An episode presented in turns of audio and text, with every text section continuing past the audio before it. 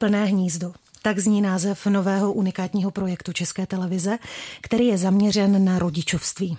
Od 1. února budeme moci sledovat každý týden jednu pěstounskou rodinu její příběh a především jejich běžné radosti a starosti.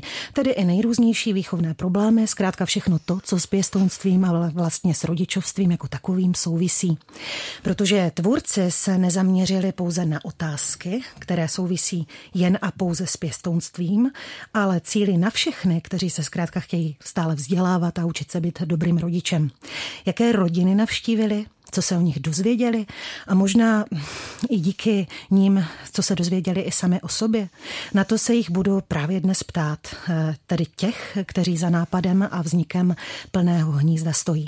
Konkrétně Zuzany Šimečkové, autorky projektu a scénáristky, Jakuba Třešňáka, autora a dramaturga a jedné z režisérek Lindy Kalistové Jablonské. Já vás vítám všechny ve studiu. Dobrý den. Dobrý den. Dobrý den. Dobrý den. 14 dílný eh, cyklus, eh, tedy celkem 14 rodin nás prostřednictvím našich obrazovek pozve do svých příbytků a zřejmě tím pádem i do svých životů. Do velkých měst i malých městeček, malých vesniček, velkých domů, malých bytečků, rodin třeba s jedním pěstounským dítkem nebo také úplně těch obr rodin, bych řekla, kde je místo jak pro pěstounské děti, tak i nás pozvete tam, kde je velký počet takzvaných biodětí, tedy biologických dětí. Zkrátka, žádné pravidlo, Žádné dogma, výběr rozmanitý. Každá rodina žije jinak, žije po svém. To vypadá skoro jako konkurs na představitele rodičů. Jak jste je vybírali? Hmm, to si pojmenovala velice zajímavě. Takhle bych to nikdy neoznačila, protože vlastně to je z mého pohledu přesný opak, že naším cílem je ukázat, že ty rodiny jsou velice různé takže my jsme je vybírali tak, aby eh, jsme ukázali, že jsou různé.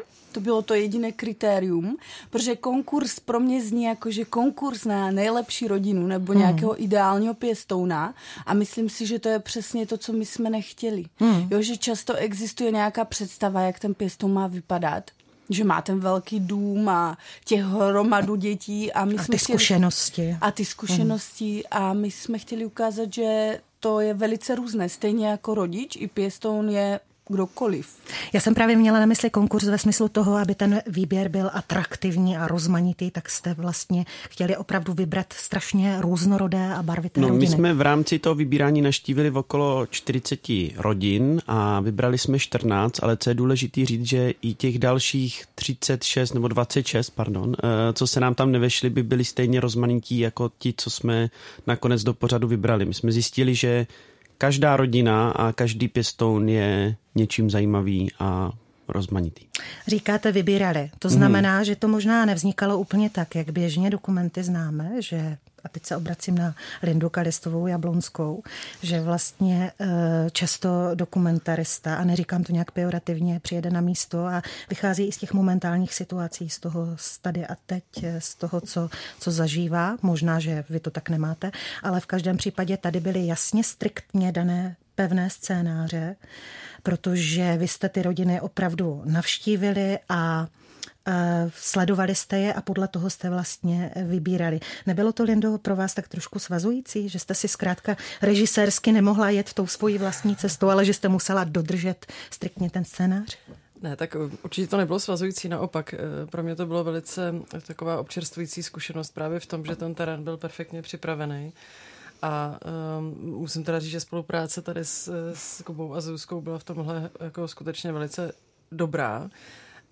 Protože ta dohoda byla zkrátka taková, že oni objedou právě více těch rodin a potom společně na, na nějakých jako různých um, společných prostě poznacích se rozhodneme, kterou rodinu teda budeme definitivně natáčet uh, i s ohledem na ty ostatní díly a tak dál. A já jsem teda v podstatě přijížděla do rodiny, která už o mě věděla, která věděla, co je princip toho natáčení. Já jsem věděla něco o nich Eh, přijela jsem tam na oblídky a pak jsme se jakoby domlouvali zase na základě samozřejmě toho pečlivého scénáře, jakým způsobem to budeme natáčet. Takže um, jako za mě to fungovalo skvěle, jako myslím si, že to jako skutečně zaklaplo a jako vždycky se to musí nějak připravit, jako myslím si, že asi nikdo z dokumentaristů nepřijede někam a teď jako...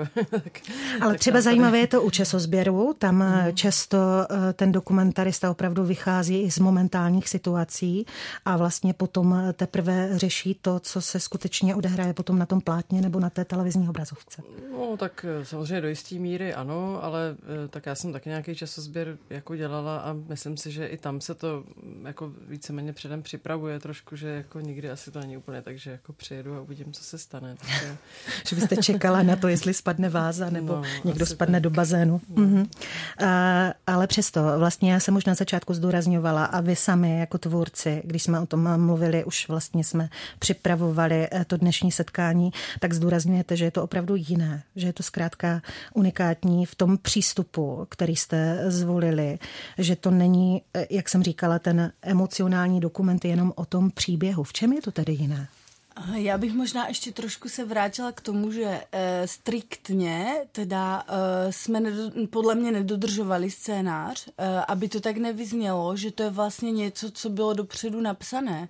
Že já si myslím, že právě režiséři určitě zachytávali i ty momenty, e, e, které vlastně byly ten daný okamžik hmm. e, a naopak, že vlastně já věřím, že se nám podařilo obojí jo, že vlastně jsme byli na to připraveni, a, a, ale zároveň jsme se tím nenechali svázat a dokonce si myslím, že zrovna u několika lidí na dílu jsme i zjistili, že témata, která se nám nejprve zdala nosnější pro tu rodinu, eh, neby, nebyla ta úplně nejlepší a pak jsme eh, třeba to i přehodnotili. Takže já myslím, že i ten scénář byl takový živý organismus, že jediné, co eh, možná mohlo být svazující, a to zase musí říct Linda, je ten formát. Jo, že my tak. opravdu uh, jsme docela uh, možná vytvářeli i nátlak, že cílem není příběh té rodiny.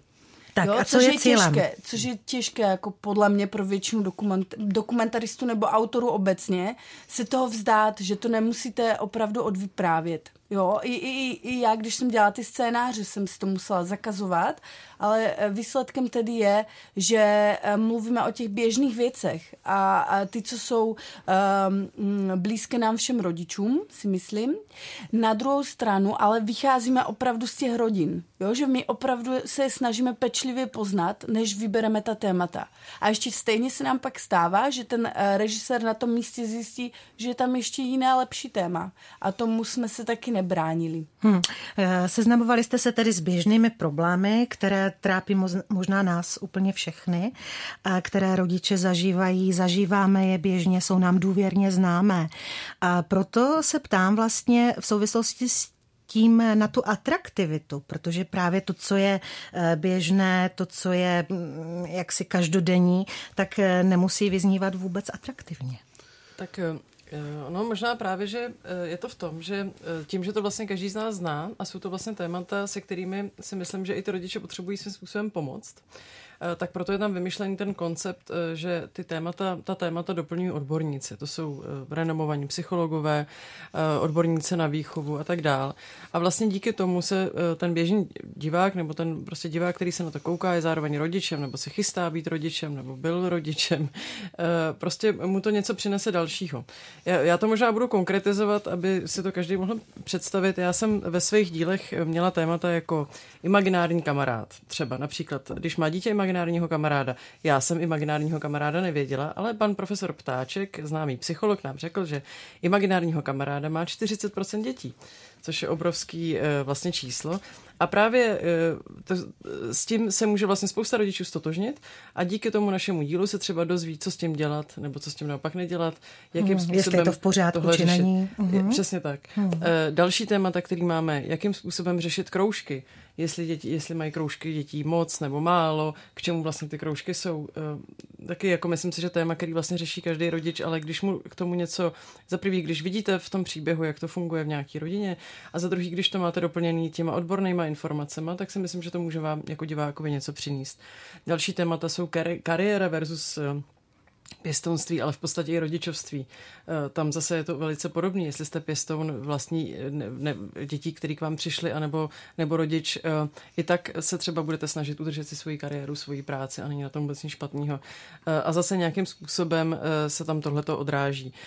Pak jsou tam věci prostě, jak, jak, jak, jakým způsobem zvládat určitý stresový situace, jakým způsobem zvládat třeba žárlivost u dětí. Tohle jsou všechno témata, které se objevují právě jak v těch běžných rodinách, tak i u těch pěstounských. Mm-hmm. Chápu to tedy dobře, že vlastně ti lidé, ti renomovaní odborníci, jak říkala Linda, nejsou žádnými mravokárci a rádci, oni zkrátka jenom komentují ty dané situace? No naším cílem bylo ukázat, že každý rodič, vlastně ta jeho metoda nebo to, jakým způsobem přistupuje k té výchově, může být jakoby správná nebo dobrá.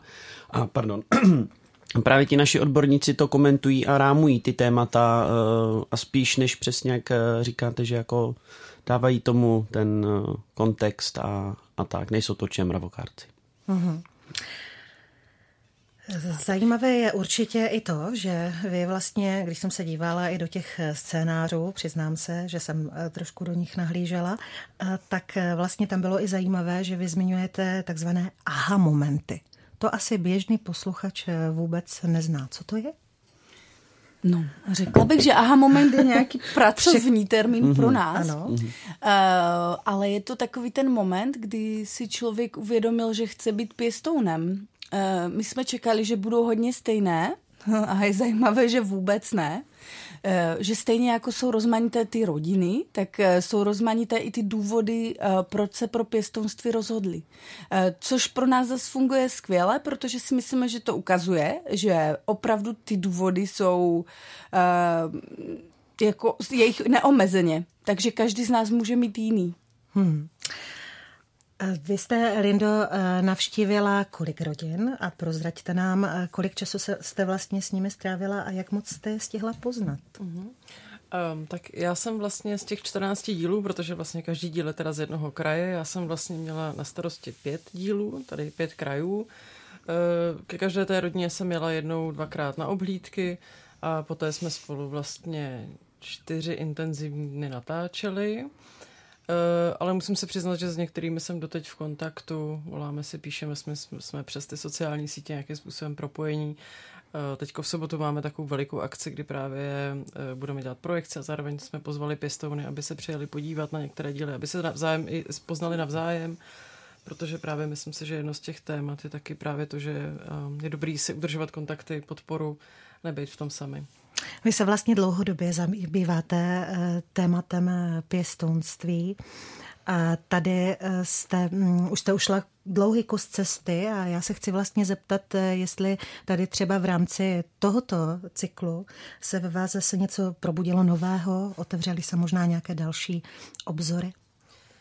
Um, no tak eh, je to, jak říkáte, já se vlastně jsem to počítala teď, že už je to vlastně více jak deset let, kdy se zabývám těm eh, v podstatě náhradní rodinnou péči jako takovou a tím uh, pro mě velký téma je právě důsledek institucionální péče na, na, na vývoj dětí a uh, jako v podstatě tady to natáčení mi zase potvrdilo jenom to, že uh, žádný ústav, žádná instituce nenahradí rodinu když to řeknu velice stručně. A že prostě, že každý dítě, který uh, nezůstane v instituci, ale dostane se do rodiny, tak má jako velký štěstí a je to pro jeho vývoj, ale je vlastně i pro celou společnost naprosto zásadní. Ale samozřejmě vždycky dodávám, za to nemůžou ty pečovatelky, za to nemůžou ty sestřičky, které tam pracují, ale prostě jsou to zaměstnanky, některý mají svůj život osobní, který odejdou a jdou domů se svýma dětma, se svýma manželama a ty děti tam zůstávají v té instituci, takže Eh, jako nikdy to nemůže prostě nahradit rodinu. Kdo za to může? Dospěli jste vlastně i tady k těmhle těm eh, otázkám, přemýšleli jste nad nimi, protože vy zdůrazňujete vlastně i to, že do zrušení kojeneckých ústavů zbývá už pouhý jediný rok a vlastně tento čas eh, patří i té přípravě toho nového pěstouna. Takže vlastně dá se říci, že nám téměř žádný čas nezbývá v podstatě. Kdo za to může, je opět taková hodnotící otázka a my jsme to vůbec eh, na to nehledali odpověď. Jo, jsou projekty, které se na to zaměřují a chtějí opravdu nějakým způsobem hodnotit ten systém nebo cokoliv. A, ale to není naším cílem a ani nevím, jestli bychom byli schopni vlastně v té historii České republiky zjistit, kdo konkrétně za to může, jo? že ten systém je nějakým způsobem nastavený a já musím říct, že z mého pohledu e, není nefunkční, Dokonce mm, mnohé věci, které mě na začátku vadily, tak jsem e, na ně našla ty své odpovědi, proč fungují tímhle způsobem. E, takže e, vlastně Myslím si, že jediné, co je potřeba, je opravdu e, najít další lidi, kteří se proto natchnou a, a taky ze strany toho státu jim to co nejvíce zpříjemnit. A já věřím, že se vlastně každý o to snaží a mně, mně se to zdá nastavené docela dobře v tom, že opravdu je tam snaha ty věci zlepšovat. Mm-hmm. Já možná ještě doplním, že my, my jsme opravdu naštívili docela dost těch rodin a bavili jsme se s nima i o tom systému, jak se pěstoun získává a, a co všechno to obnáší. A to je asi jediné, co třeba já dokážu takhle z těch náštěv zhodnotit, je, že, že já třeba jsem dospěl k tomu, že si myslím, že ten systém těch výběr rodin uh, funguje docela dobře. Každý kraj to má trochu jinak, někdo to Někde, to trvá díl, někde je to kratší dobu, ale že ty, ten výběr je jako dost pečlivý a vlastně, jak jsme říkali na začátku, ty rodiny byly všechny úžasné, rozhodně jsou to rodiny, že kdybych já byl taky dítě, tak určitě v každé té rodině Byste, bych chtěl žít. Ano, chtěl žít. jo, jo, určitě. A, a myslím si, že to jako tohle to funguje, funguje asi správně. Takže... Hmm. Já bych jenom teda doplnila, že Určitě. Um, ta novela, o které jste mluvila, která vlastně, eh, která vlastně ve stručnosti znamená, že v roce 2024 by neměly existovat žádné kojenecké ústavy, to znamená institucionální péče pro děti do tří let. Ale tam je právě nutný, že to je, mm, nutný říct, že to je pouze do tří let ale je spousta dětských domovů, eh, které jsou od těch tří let, které jsou stále plní dětí, takže to není tak, že by jako všechno skončilo. A, a děti byly ve vzduchu zázračně, A jistě. děti by někde jako hmm. byly po ulicích a nebo, nebo zázračně se ocitly nějakým eh, jiným eh, způsobu zařízení. Prostě týká se to pouze dětí do tří let a to pouze dětí zdravých. No, takže tam ještě samozřejmě další jsou jako možnosti. Takže rozhodně bych nechtěla nikoho odradit, že už je ten, ta věc jakoby vyřešená, stále jsou potřeba pěstouni. Samozřejmě to, to víme, že to tak, není, není uzavřená záležitost, ale eh, přesto třeba naráželi jste i vy sami, když jste se s těmi lidmi eh, setkávali. Eh, napadala vás třeba otázka, čeho se lidé bojí, že máme pořád nedostatek pěstounů? Proč vlastně do toho nejdou? Protože my teď, dnes a vy v tom dokumentu, v tom cyklu budete cílit na to, aby právě se nebáli. Ale přemýšleli jste vlastně nad tím, nad tím primárem, proč se bojí? Já si myslím, že ta společnost je nastavená tak, že se na to díváme, že je to něco divného, že pěstonská péče je jako něco fakt zvláštního a že děti z pěstonské péče jsou jako něco zvláštního. Že jsou jiné. jsou jiné hmm. a já si myslím, že to je ta základní chyba, tam to začíná. Eh, já bych byla hrozně ráda, abychom ty děti dokázali vnímat jako děti z jiných pečvorkových rodin, Oni sice samozřejmě mají uh, za sebou různá traumata a ty pak ovlivňují to, jak oni se třeba chovají, ale uh, ruku na srdce, kdo z nás je třeba z rozvedené rodiny uh, nebo sám je rozvedený, tak uh, jeho děti taky zažila různá traumata a nevidím důvod, proč bychom se na dítě, uh, které má jiného tatínka, jinou maminku a mm, měli dívat jinak, než na pěstonské dítě to si myslím, že kdyby to začalo už tady, že my se díváme na ty děti jako běžné děti a děti ve škole se na ně dívají jako běžné děti, eh, tak vlastně pak najednou i to pěstonství je eh, nějaký běžný způsob, jak se postarat o děti, které nemají to štěstí, že můžou být u těch svých biologických rodičů. I tohle to vám říkali právě ti rodiče, ti pěstouni, že vlastně i eh, k ním, i na ně se dívají lidé s jistými předsudky. S tím jste se setkávali? Určitě uh, i, to se, i to se stalo, rozhodně, samozřejmě. Ale já bych ještě teda, tady chtěla doplnit uh, Zuzku, že si myslím, že co v tom systému skutečně funguje čím dál tím líp, je právě podpora. Uh, že v tom zkrátka člověk není sám a to je, myslím, že taky téma, který neúplně všichni vědí. Že když já jsem třeba točila s pěstounkou z Prahy, která se rozhodovala původně mezi adopcí a pěstounstvím. A nakonec vlastně uh, dospěla k tomu pěstounství, právě proto, že věděla, že za sebou bude mít nějakou záchranou síť, že tam je doprovodná organizace, že tam je sociální pracovnice, že zkrátka na to není sama a že i kdyby se cokoliv stalo, tak na ten problém není sama.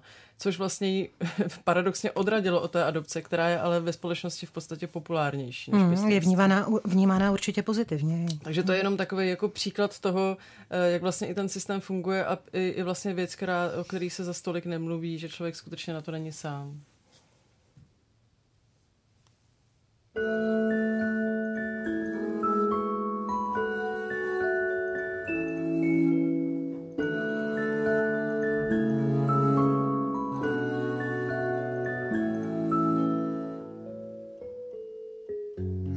čtyři mámy, někdy pět a každá jinak voní. Hmm,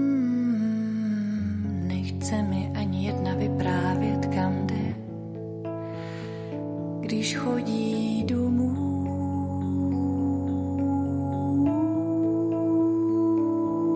To pak další máma má, přijde po ní. Mám více než tři sestry, bratrů možná šest a každý jinak brečí.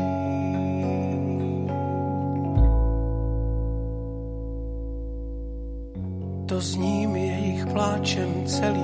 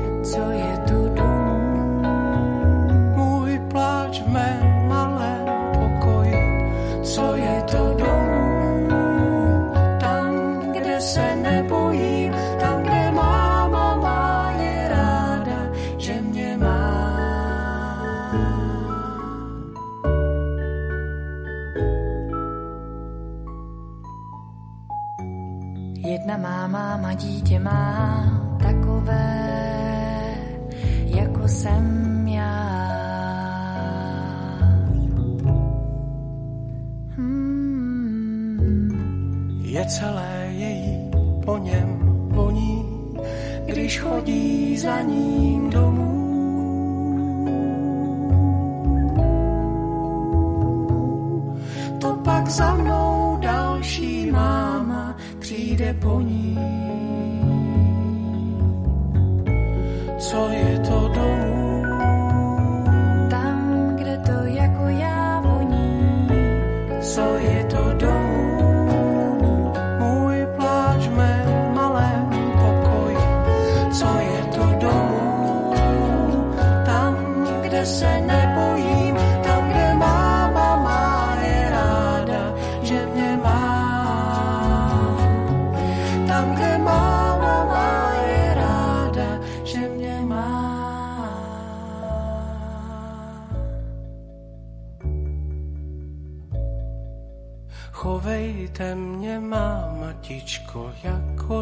que quer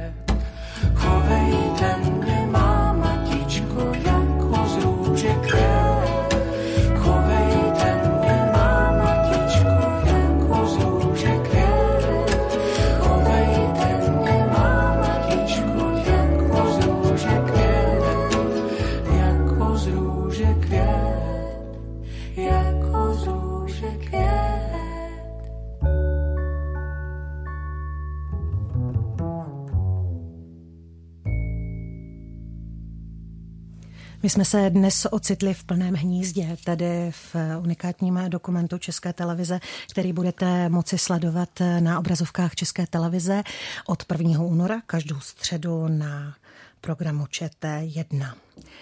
Celkem pět režisérů se podílelo na celém projektu. Každý má svůj rukopis, každý přistupoval k natáčení jinak. Já se ptám Lindy Kalistové Jablonské, jaký způsob zvolila právě ona.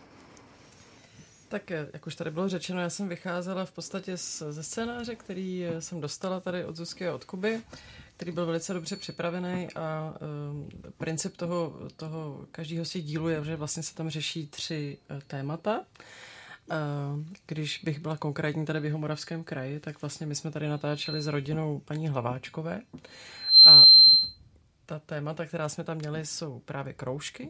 To znamená, jak jsou eh, pro děti důležité kroužky, co to obnáší, když žijete na, malým, na malý vesnici. Eh, Další téma je sesterství, protože paní Hlaváčková, tam to je velice zajímavý příběh v tom, že paní Hlaváčková je sama žena, jejíž eh, odvěký, nebo odvěký, dajme tomu sen, který už měla už mládí, bylo, že chce mít velký dům a v něm spoustu dětí, kterým prostě poskytne domov. A postupně se to konkretizovalo tak, že si vlastně nabírala do pěstounské péče další a další děti.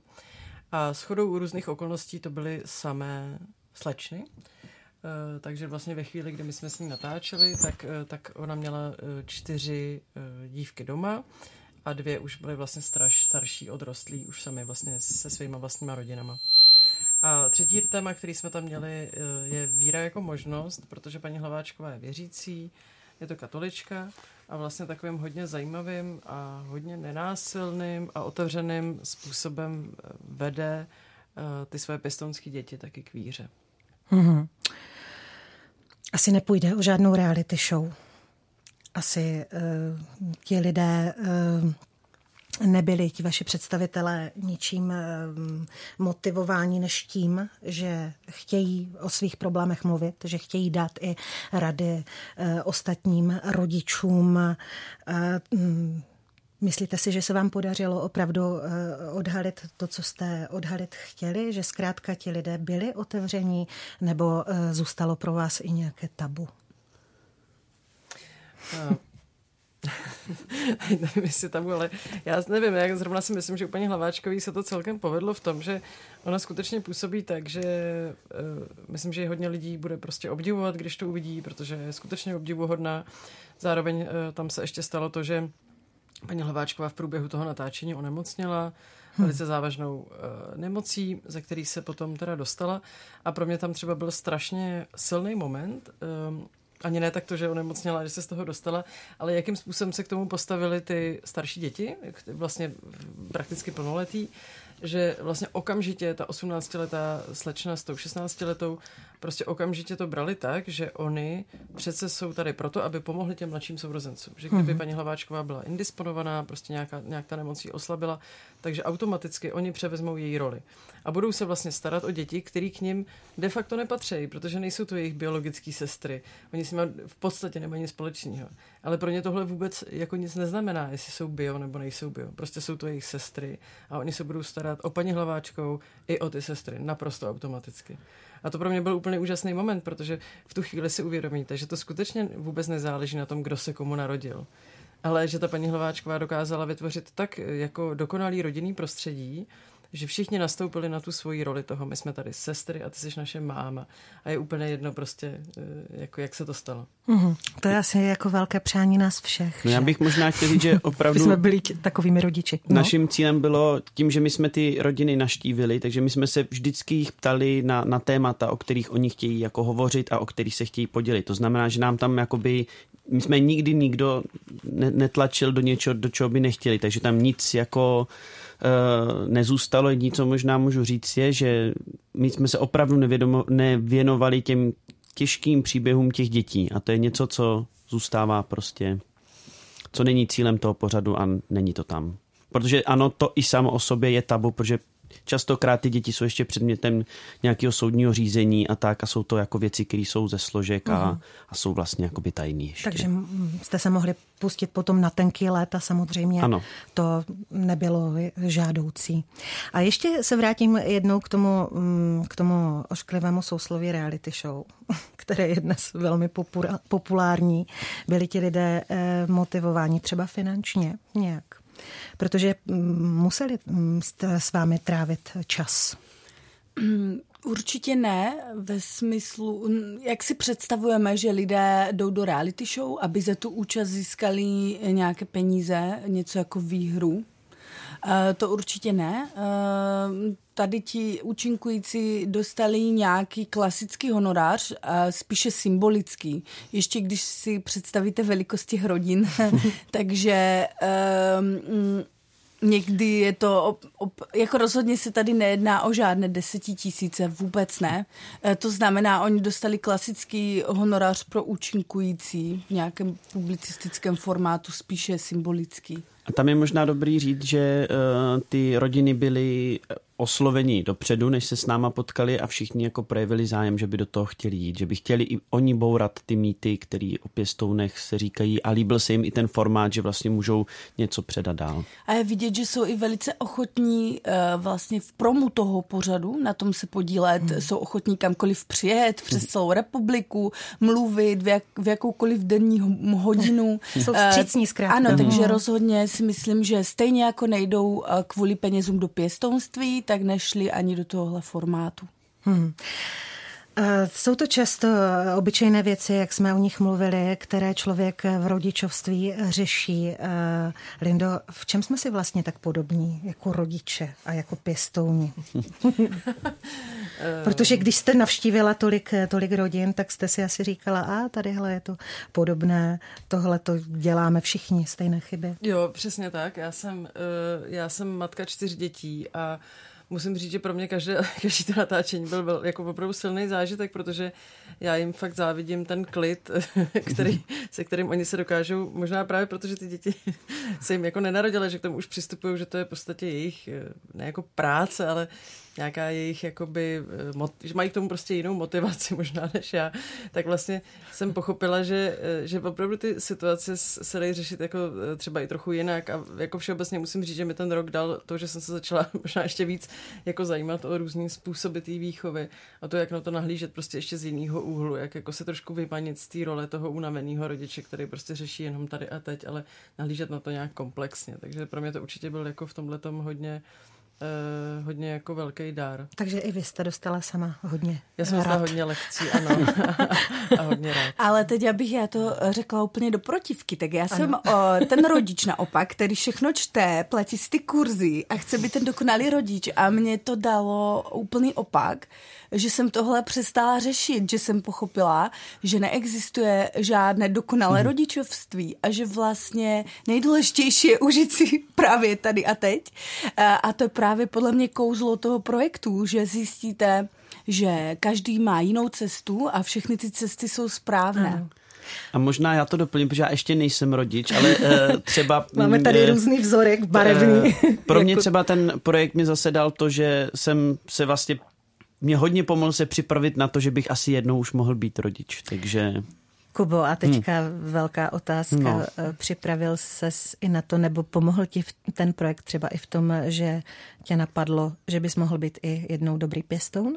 Ano, eh, to je, prav, to je důležitý říct, že to jsme, eh, když jsme jezdili z těch obhlídek eh, od těch rodin, tak eh, ano, donutí to člověka se zamyslet nad tím, že když jako už může být rodič, že by asi mohl být i pěstoun no, v budoucnu.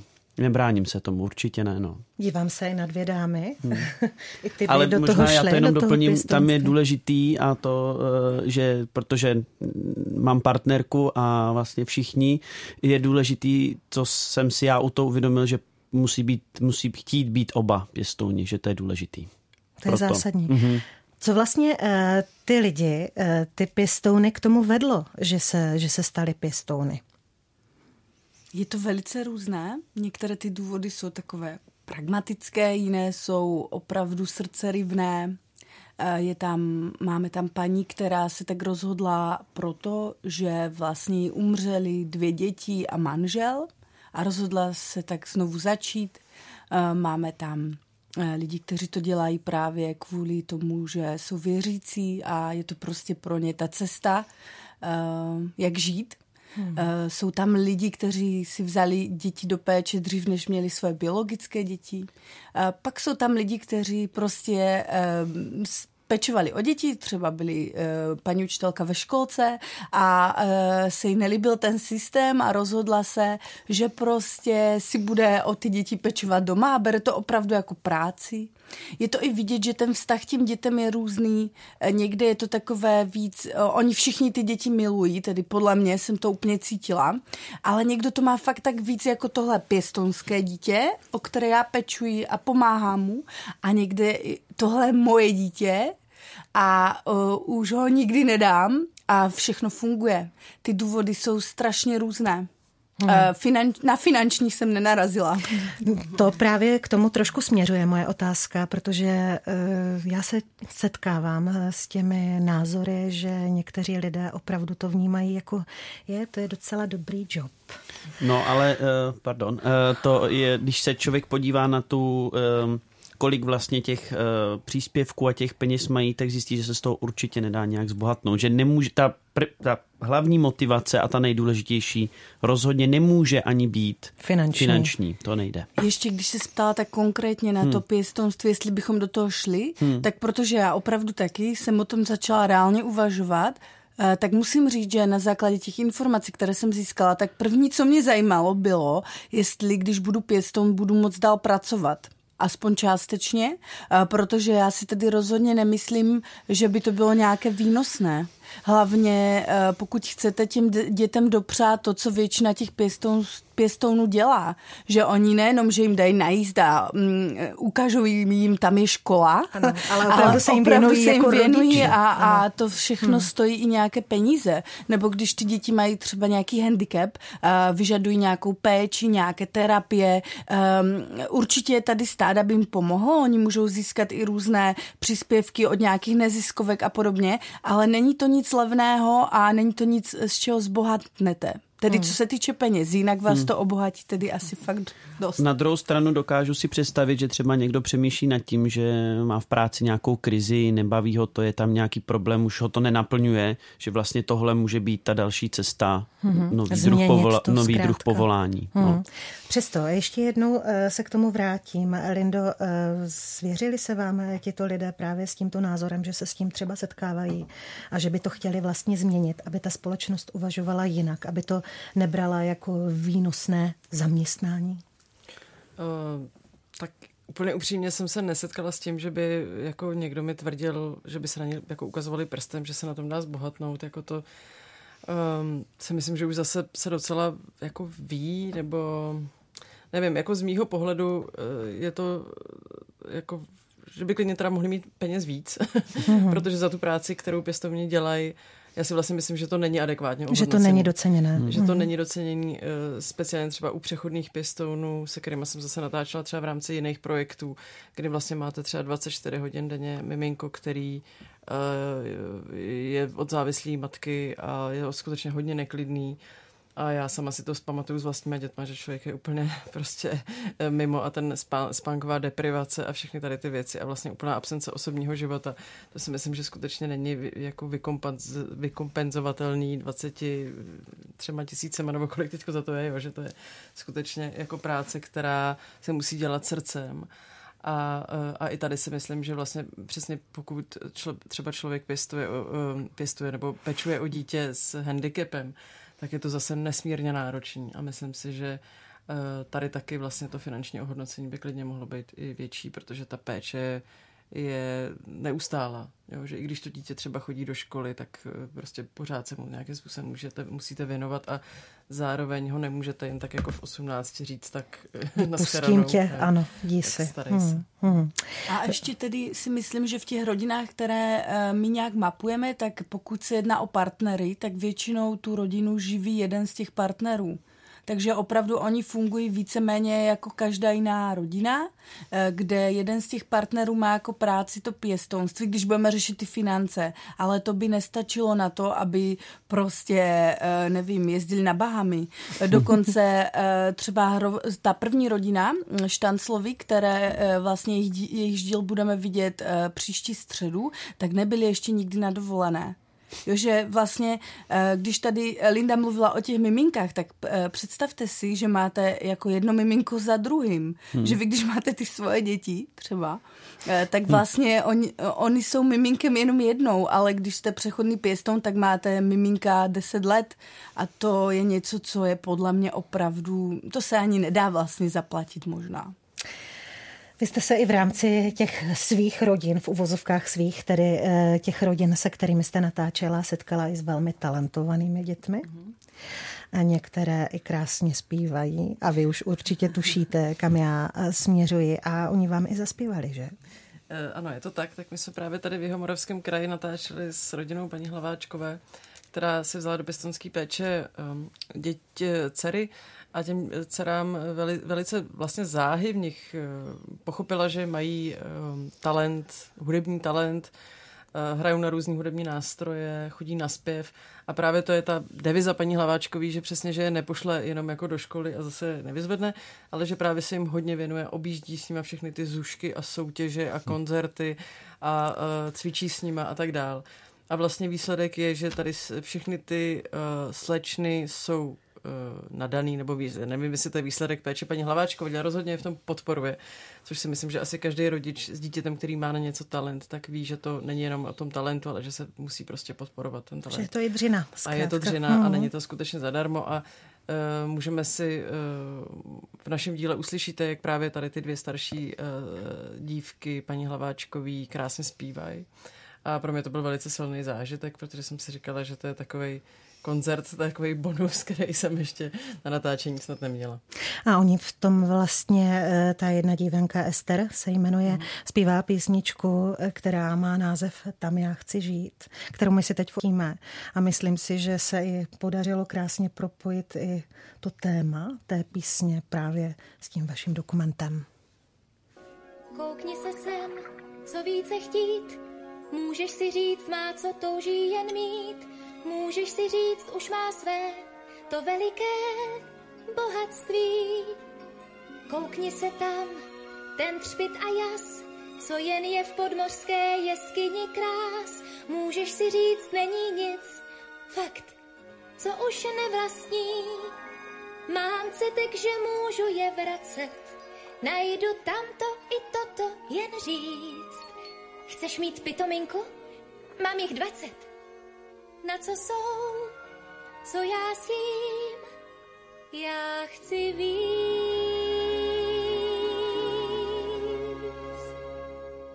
Já toužím být tam, kde lidé jsou. Tam s nimi snít, vidět je, jak tančí, jak dovedou i to, jak tomu říkají. Jo, jít. Sploutví se tam nedá dostat dál. Nohy tam mají a skáčou, tančí. Město má pár hlavních, jak to slovo je? Přijít. Tam oni jdou, proběhnou kraj, na slunci celý den mají ráj, tak se chci mít, tam já chci být, tam toužím žít. Co za to dám, být chvíli tam nad vodní stěnou. Tam strávit den, třeba se jen na pláži hřát. Dívky tam jdou, tou cestou svou a ne kam otcové je ženou. Myslí hlavou, málo plavou, dokážou stát. Já chtěla bych znát to, co člověk zná. Otázky dávat, ať odpovědí, co je výheň a proč to je a co je splát. To já chci znát, já svůj cíl mám, ten břeh, co pouze z hloubky já znám. Z moří chci jít, na souši být, tam toužím žít.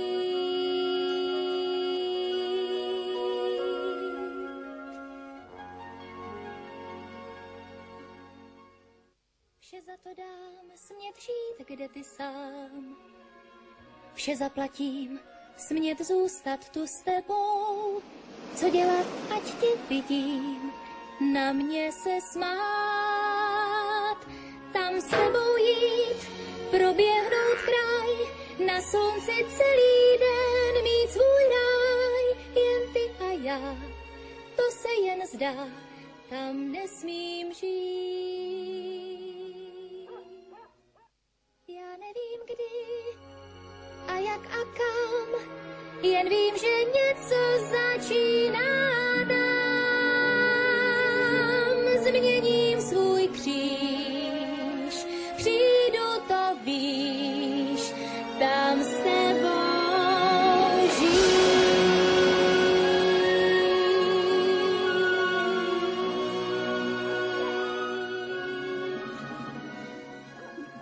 Tam já chci žít, tak se jmenovala tahle ta písnička z Malé mořské víly. A to ale nespívala asi Ester, že? Kterou jste natáčela. Nebo Ano, ano? musím říct, že Ester zpívá velice podobně. Takže Mhm. pokud chcete slyšet uh, Esterku, uh, pěstonský, úžasný pěstonský dítě z úžasné rodiny paní Hlaváčkový, tak uh, si puste 15. února ČT1, uh, kde vlastně bude už třetí díl uh, z cyklu Plné hnízdo. Hmm. Ale puste si už 1. února, protože vlastně 1. února už eh, se bude vysílat eh, první díl, každou středu tedy až do konce května, jak jsme říkali, 14 dílný cyklus Plné hnízdo. Ano, bude to 16.45 a pak máme ještě vždycky reprízu v pátek dopoledne a v neděli odpoledne, ale v neděli je to na ČT dvojce. A samozřejmě, kdo nestihne ani tak, ani tak, tak Mhm, potom může navštívit i vysílání. Ano, i vysílání, kde máme mimo jiné, kde tam nebudou jenom uh, epizody seriálu Plné hnízdo, ale najdete tam i videobonusy, k, které jsme natáčeli s uh, pěstounama, který se nám nevešly do pořadu. A ty videobonusy to budou také rady výchovné, rodičovské. A pak také na i vysílání máte Eh, Základní informace důležitý se nám povedlo eh, získat od všech krajů eh, kontakty, že pokud se chcete stát pěstoun, tak musíte nad tím přemýšlet eh, krajsky, takže když eh, jste třeba pěstoun, který, nebo chcete se stát pěstounem a jste z, eh, z Libereckého kraje, tak si najdete mapu a tam prostě budete mít kontakt, kam se můžete ozvat. A také máme infolinku, telefonní číslo, kdyby nás si to chtěl někdo napsat, tak je 770 169 155, kde taky získáte základní informace o tom, co dělat, pokud se chcete stát pěstoun. A infolinka funguje už teď, Jo. takže klidně hned volejte, budou mít radost. Odpovídat vám budou odborníci z Ministerstva sociálních věcí. No tak teď jste mě vzali vlastně úplně všechny otázky, protože já tady mám přesně napsané a teď vám to přečtu, jo, můžu. Projekt je unikátní ve svém pojetí, jak eh, vznikal samozřejmě, ale tím, že shlédnutím dokumentu to nekončí, což vy samozřejmě jako tvůrci nechcete. Jde o to získat nové pěstouny, rozšířit jejich základnu a proto vlastně připravujete i tuto infolinku, o níž byla řeč, a vlastně ten eh, webový rozcestník. Takže, eh, Ano, webový rozcestník je na stránkách i vysílání lomeno plné hnízdo. Takže eh, vlastně eh, vy se těšíte na ten okamžik, kdy už půjdou ty závěrečné titulky. Teď tam bude třeba napsaná režie mm. Linda Kalistová, Jablonská a v tu chvíli se rozezvoní telefony a lidé budou možná koketovat s myšlenkou, že se stanou pěstouny. Doufáme v to. No, já si představuju, že to možná nebude u, hned u prvního dílu. Já bych byla trochu realista. Ale myslím si, že třeba už u pátého by to, By se jako to mohlo opravdu stát. se mohlo stát. Hmm. Já eh, jsem přemýšlela i vlastně nad tím, vy jste zmínili totiž eh, vlastně dvě ty, řekněme, verze nebo dvě ta slova trvalí pěstouni a přechodní. A to je taky jako zajímavé, když jsme mluvili třeba o těch deseti miminkách, deset let eh, být stále vlastně jako na mateřské dovolené, a tak eh, v tom je taky asi tedy významný rozdíl. I to vlastně eh, se vyskytne v těch dokumentech, i to sledujete? Eh, V, to, v téhle první sérii, protože my věříme, že bude druhá, eh, se věnujeme dvěma přechodným pěstounům. Eh, Jsou to skvělé dámy, jedna je ze Zlína a jedna z Libereckého kraje. Eh, mm, Jenom jsem chtěla říct, že těch deset miminek budete mít rozhodně dřív než za deset let. A eh, vlastně jsou úžasné a dost tam vysvětlujeme i to, na co zase narážejí tyhle přechodné pěstounky, nebo můžou to být asi muži, ale většinou jsou to ženy, eh, že lidi mají takový předsudek, že jsou hrozně chladné, že se umí snadno s těmi děti, dě, eh, s těma Dětmi. dětma rozloučit. Reálně to je úplně jinak, jsou strašně silné, ale to neznamená, že ty děti nemilují, tak eh, dokonce jednu jsme zastihli zrovna v tom okamžiku, kdy se s tím dítětem loučí. Teď, když si představuju tu epizodu, tak jsem ještě dojatá. A uh, věříme, že v té druhé sérii jim dáme ještě větší prostor. Je to velice specifické pěstounství a vyžaduje tedy podle mě neuvěřitelně silného člověka, jeho rodinu. Zůstávají ti eh, pěstouni potom třeba, když právě řekněme tedy odevzdají to dítko do třeba právě a- adoptivní rodiny. eh, Zůstávají potom s těmi dětmi v kontaktu. Je to vůbec žádoucí? Je to velice časté a je to eh, žádoucí minimálně na nějakou dobu. Eh, To je vysloveně, to se doporučuje, ale tak reálně to funguje tak, že jim se ta rodina furt rozšiřuje a zůstávají v ní jako třeba prarodiče, dost to závisí na věku těch pěstounů. Většinou babička, děda nebo teta, takhle to funguje. Ale každý to má taky trochu jinak. Rozhodně by měli zůstat v tom kontaktu na tu přechodnou dobu, než si to dítě opravdu zvykne na tu novou rodinu. Což může být adoptivní rodina, nebo právě to můžou být Trvalí pěstouni, pěstouni. trvalí, ale můžou to být i biologičtí rodiče a dokonce i to se nám podařilo natočit. Lindo, já jsem o vás slyšela, že vy jste režisérka Čápice.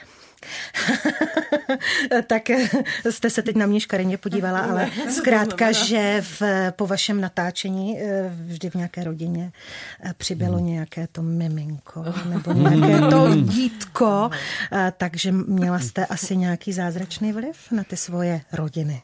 Eh, To, eh, Jste zaskočena? Jsem- ano, Vidíte, tak co já všechno o vás vím. ne, nám se stalo, my jsme natáčeli takový seriál, který se jmenoval Čtyři v tom a tam se skutečně stalo to, že jsem na začátku otěhotněla já, scenáristka, kameramanova žena, zvukařova žena, eh, další scenáristka, postupně další režisérky, takže to byl takový hodně plodný seriál. To, jo, to, to, to jsme zaznamenali a to skutečně každý potom se kdo toužil po miminku, tak se chtěl stát součástí našeho štábu. Tak to, to, to byl dobrý pocit. Prostě se všechno mění i proměňuje v realitu. To, co máme na obrazovkách, tak se potom děje ve skutečnosti. Já si eh, dovolím eh, na úplný závěr, protože náš eh, čas se nachyluje, ani se to nezdá, protože by se určitě dalo mluvit o pěstounství a vlastně vůbec o rodičovství určitě hodiny a hodiny.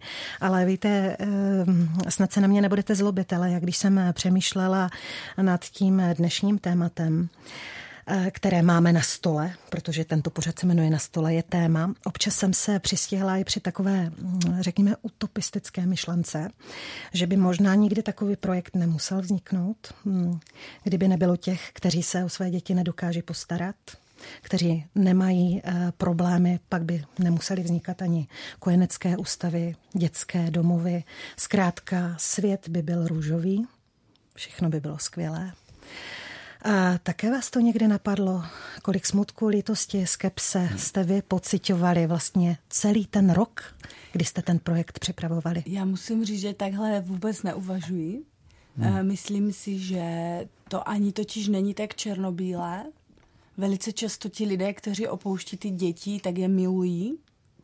Uh, dokonce jsme s takovými taky natáčeli a dokonce někdy je to i tak, že už jsou na tom lépe a když eh, vidí eh, ten úzký vztah těch dětí s těmi pěstouny, teď se hrozně dojímám, eh, tak si je prostě nevezmou, jenom je navštěvují. Považují to za věci, které jsou vlastně hrozně, vy- vyžadují strašnou sílu.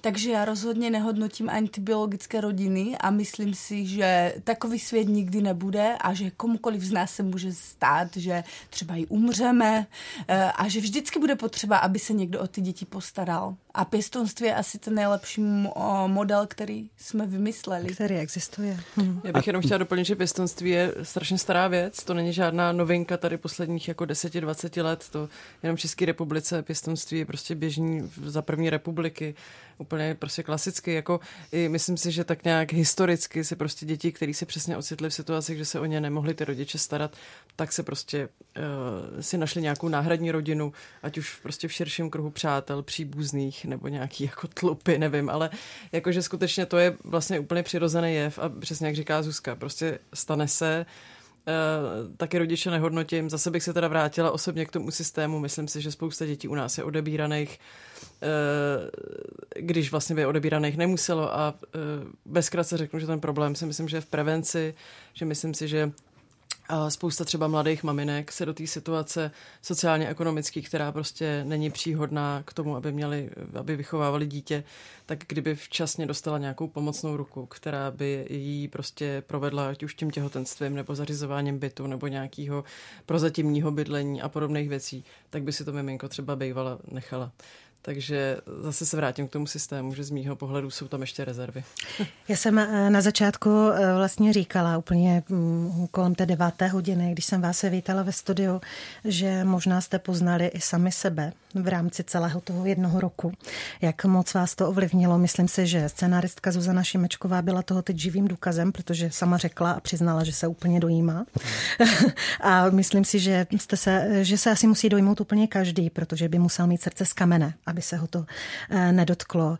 Ale protože jsme říkali, že vlastně ten dokument, ten cyklus je určen nejenom pěstounům, budoucím pěstounům, ale především nám všem, rodičům, současným rodičům, budoucím třeba i minulým, že už máme velké děti, ale můžeme třeba zjistit sami o sobě, co jsme dělali špatně, nebo co bychom dnes dělali jinak.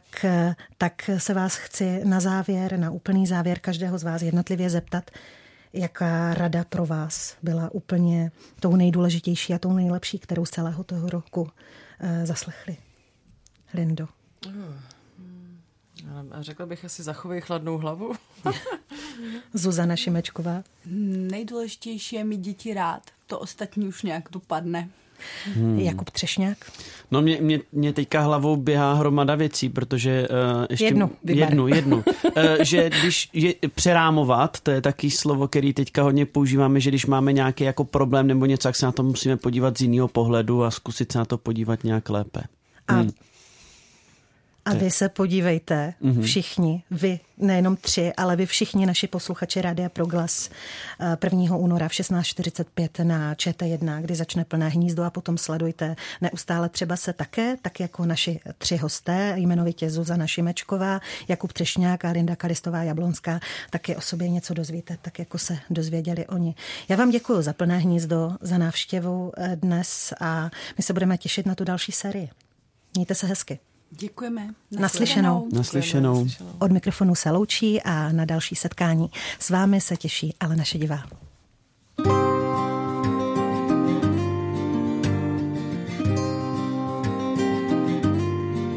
Jsem to já a myslete si, co jen chcete. Prej fam fatál, co ráda chlapům hlavy plete. Lady Van, královna baru, co chytá do spáru. Jsem to já, možná mě jen málo znáte, bez šminek, jinou nežli na plakátě. Tady jsem, bez pozlátka, jako matka. Děkuji za lekce, teď hned a tady. Děkuji za lásku, bez výhrady. Děkuji za kroky do neznáma.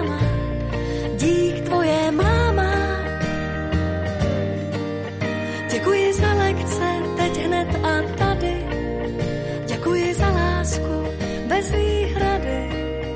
Děkuji za kroky do neznáma. Dík tvoje máma.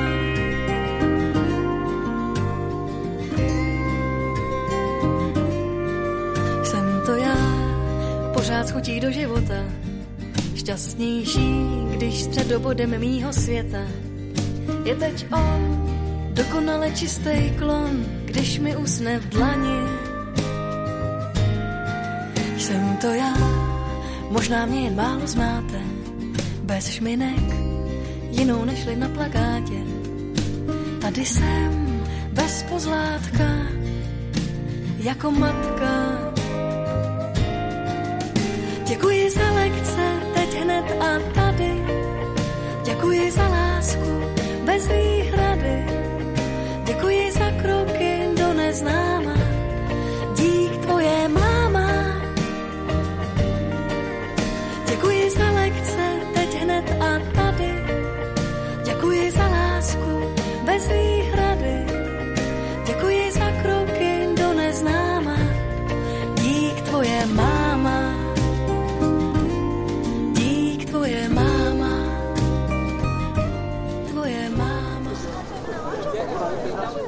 Na stole je téma.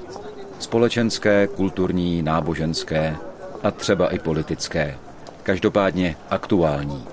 Hodinové rozhovory každé všední dopoledne po deváté a po půlnoci.